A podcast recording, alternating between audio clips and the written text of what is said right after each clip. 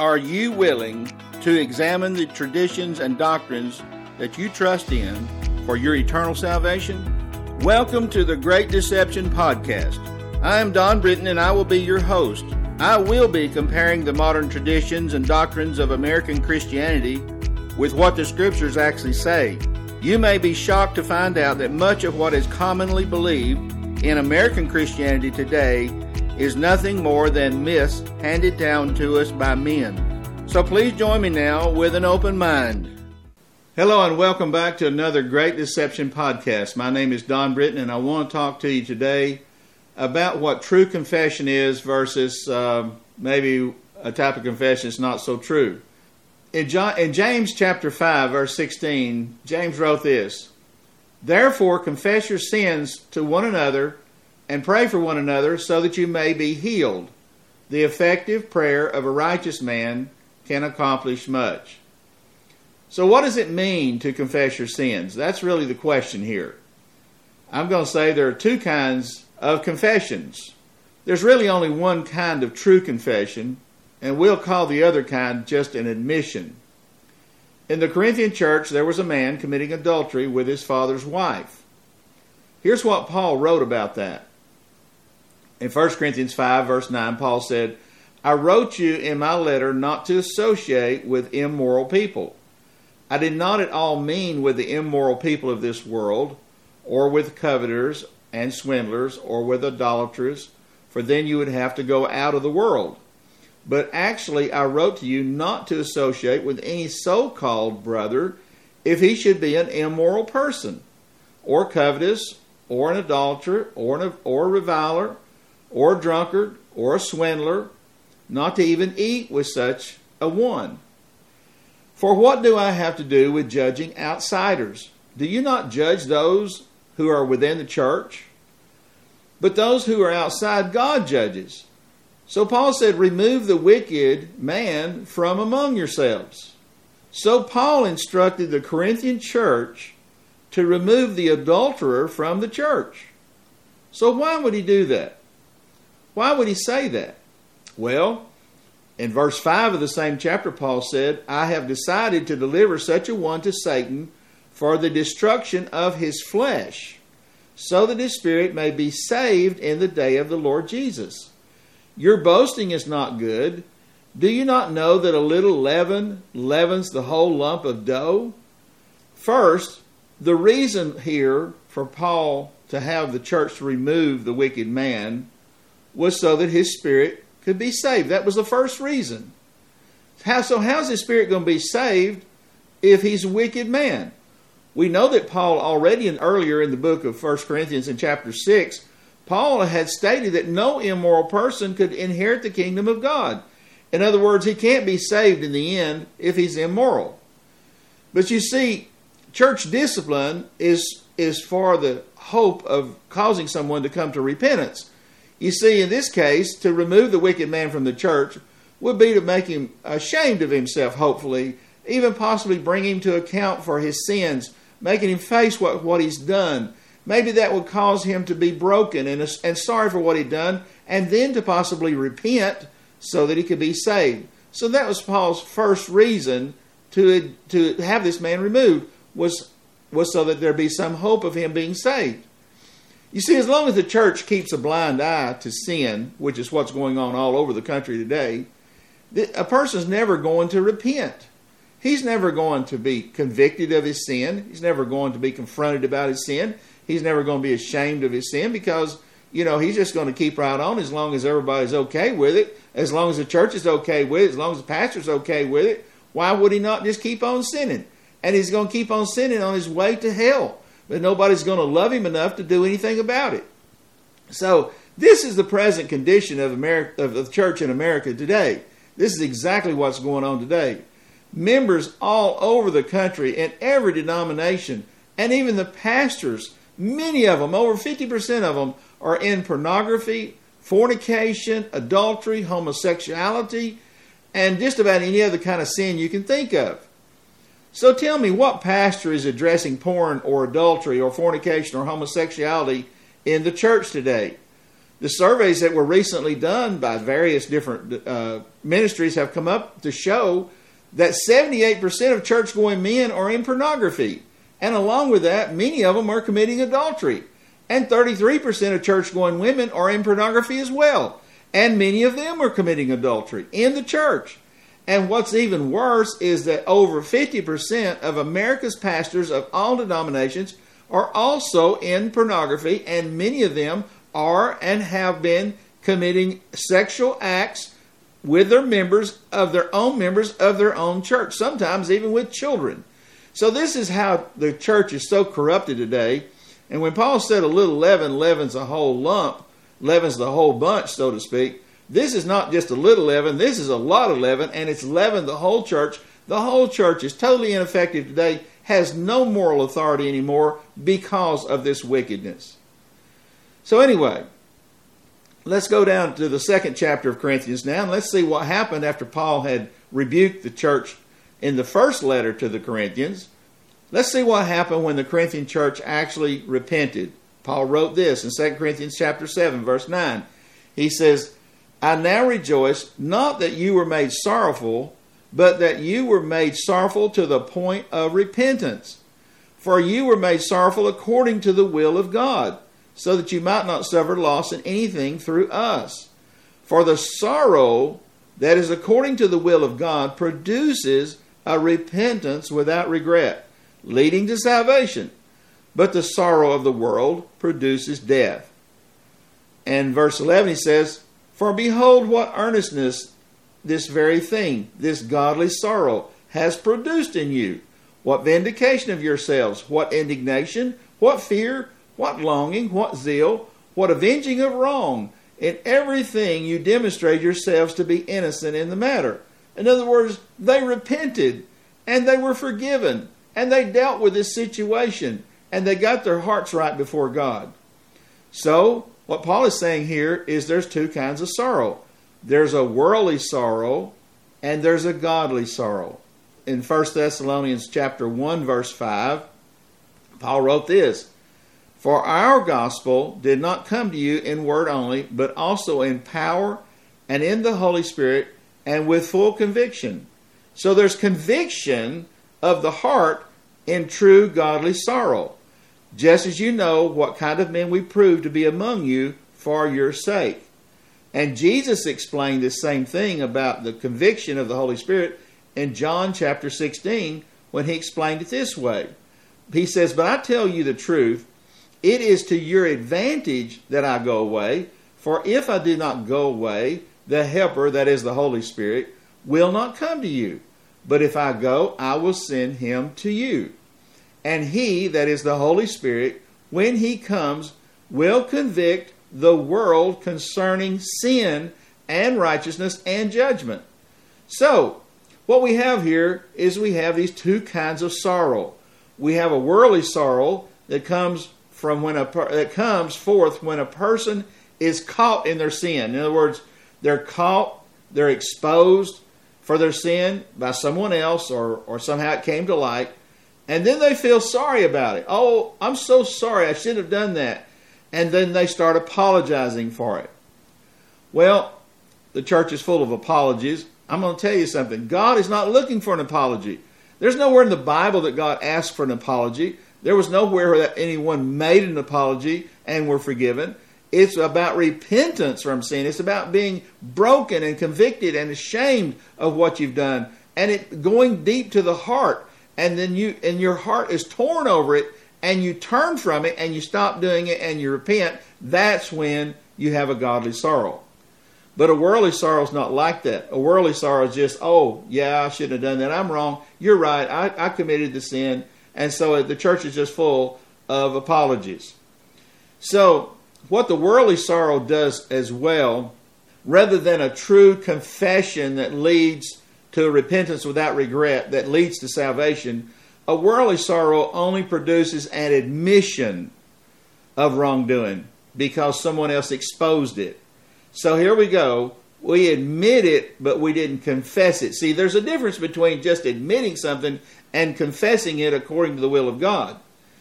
And this is so true with the legal system we have today. and you know, I've, I've watched it as well. Men get caught breaking the law, and they're questioned by the police, and the police bring forth evidence and show them, say, look, this is what you did. We've got you on, uh, we've got you on video, uh, the camera outside the store that you robbed or whatever. And so they break down and they admit guilt after being exposed. And when they go to jail, then they're sorry for what they did because, I mean, it's miserable being in jail and they have this worldly sorrow on them for their sins and for their crimes. And then they go before the parole board and they promise all kinds of things. Oh, I found God in jail and oh, I've had a change of heart. I'd never do this again. And I'm so sorry. But then here's what happens it happens in a high percentage. Almost all of these criminals that get caught go to jail, go before the parole board, and then they're let loose. They all get out, pretty much all of them, and they do the same thing all over again. Because you see, they only admitted to their crimes, but they were never convicted by the Holy Spirit in their heart to bring them to true confession and to true repentance and to a true heart change. Now, the problem that I'm describing with the world and its conviction of criminals and so forth, it's the same thing in the church today. This pattern is also true for false Christians. They think that when they admit that they've sinned and they apologize for their sin, that they, they think that's true confession and repentance. But just be, but words are not repentance. Repentance is a changed life. It's a new heart. It's a new direction. It's leaving your old sin behind and going and turning towards God. So admission of sin and conviction of sin are not the same thing.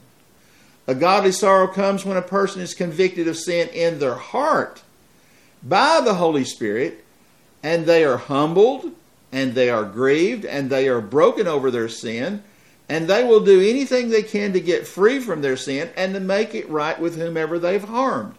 This kind of godly sorrow leads to a repentance without regret because it leads to salvation. This repentance will accept any instruction or correction or even rebuke or consequences because of its sin and it will and this kind of repentance will this kind of uh, confession and repentance will accept all of this with humility and with thankfulness realizing that he or she deserves whatever they get. The same is true in the legal system really. Someone who is convicted in his heart who committed a crime and is truly repentant for breaking the law will peacefully accept his prison sentence because he knows he deserves it and is willing to serve his time. And when he gets out, he will never break the law again. That's true. That's a true heart change. And it does happen sometimes with a few. I used to go to the prisons myself. I used to teach and preach in the prisons and try to help those guys. And when I would go, you know, they would I would go and speak, and um, you know, half the guys in the in the room would come up to be saved. I'd go back a month later, and the same guys would get saved again, and somebody else would go and preach, and they'd get saved again because they all felt guilty, of course, because they'd done wrong, and they all wanted some relief from their their guilt. I guess they wanted to feel better about themselves, and and and well, I, even some of the guys seemed so sincere that when they got out of prison, I even in my business took some of them in and gave them jobs. I helped them get back with their spouses. I helped them put their families back together sometimes. I helped them with their finances. I helped them find a place to live. And you know what happened to every single one of them? I mean, every one of them went back to their old crimes eventually. Not one of them ever really changed. So I was just amazed by that. I see the same thing in the church today.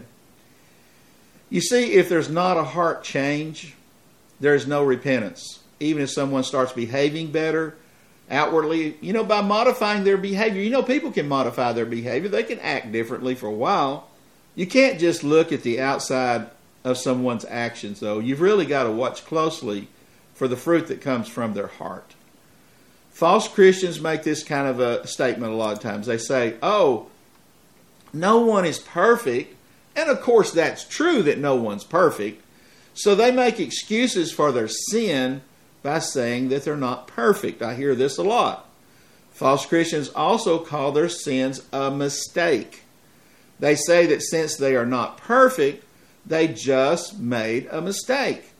When they're and when they sinned willfully and knowingly, and they knew what they were doing was wrong, even though they knew it was wrong, they did it anyway, and they just call that a mistake. Well, I thought, well, you know, I want to see what the Bible says about mistakes. So I looked up the word mistake in the Bible. I used my concordance, and I guess guess what I found? The word mistake only appears two times in the whole Bible in the New American Standard. It's the first time it appears was that time when Joseph's brothers came to Egypt and they got the grain and they were leaving in the, the, bags of grain, they were carrying them away. And Joseph had a cup, a gold cup put in one of the bags. And then, you know, you know the story. And then when they opened the bag and he sent a messenger to check on the bag, there the cup was. And the, and the brother said, Oh, that must have been a mistake. So the second time was in Ecclesiastes chapter 5, verse 4. And he says, When you make a promise to God, do not fail to keep it for he does not take the, he takes no delight in fools. Keep your promise to God. It is better that you should not promise than that you should promise and not keep it. Do not let your words cause you to sin, and do not say in the presence of the messenger of God that it was a mistake. Why should God be angry on account of your words and destroy what you have done? So, don't tell a messenger, don't tell a someone who's coming to speak to you about your sin, don't say, Oh, I just made a mistake when you did something intentionally and knowingly that was wrong. Yes, it is true that Christians can stumble and make a mistake and sin. Yes, this is true. This is something that, that happens, though, that was not intentional. It's unintentional. The scripture does talk about unintentional sin. It's something that may come up quickly and it happens unintentionally.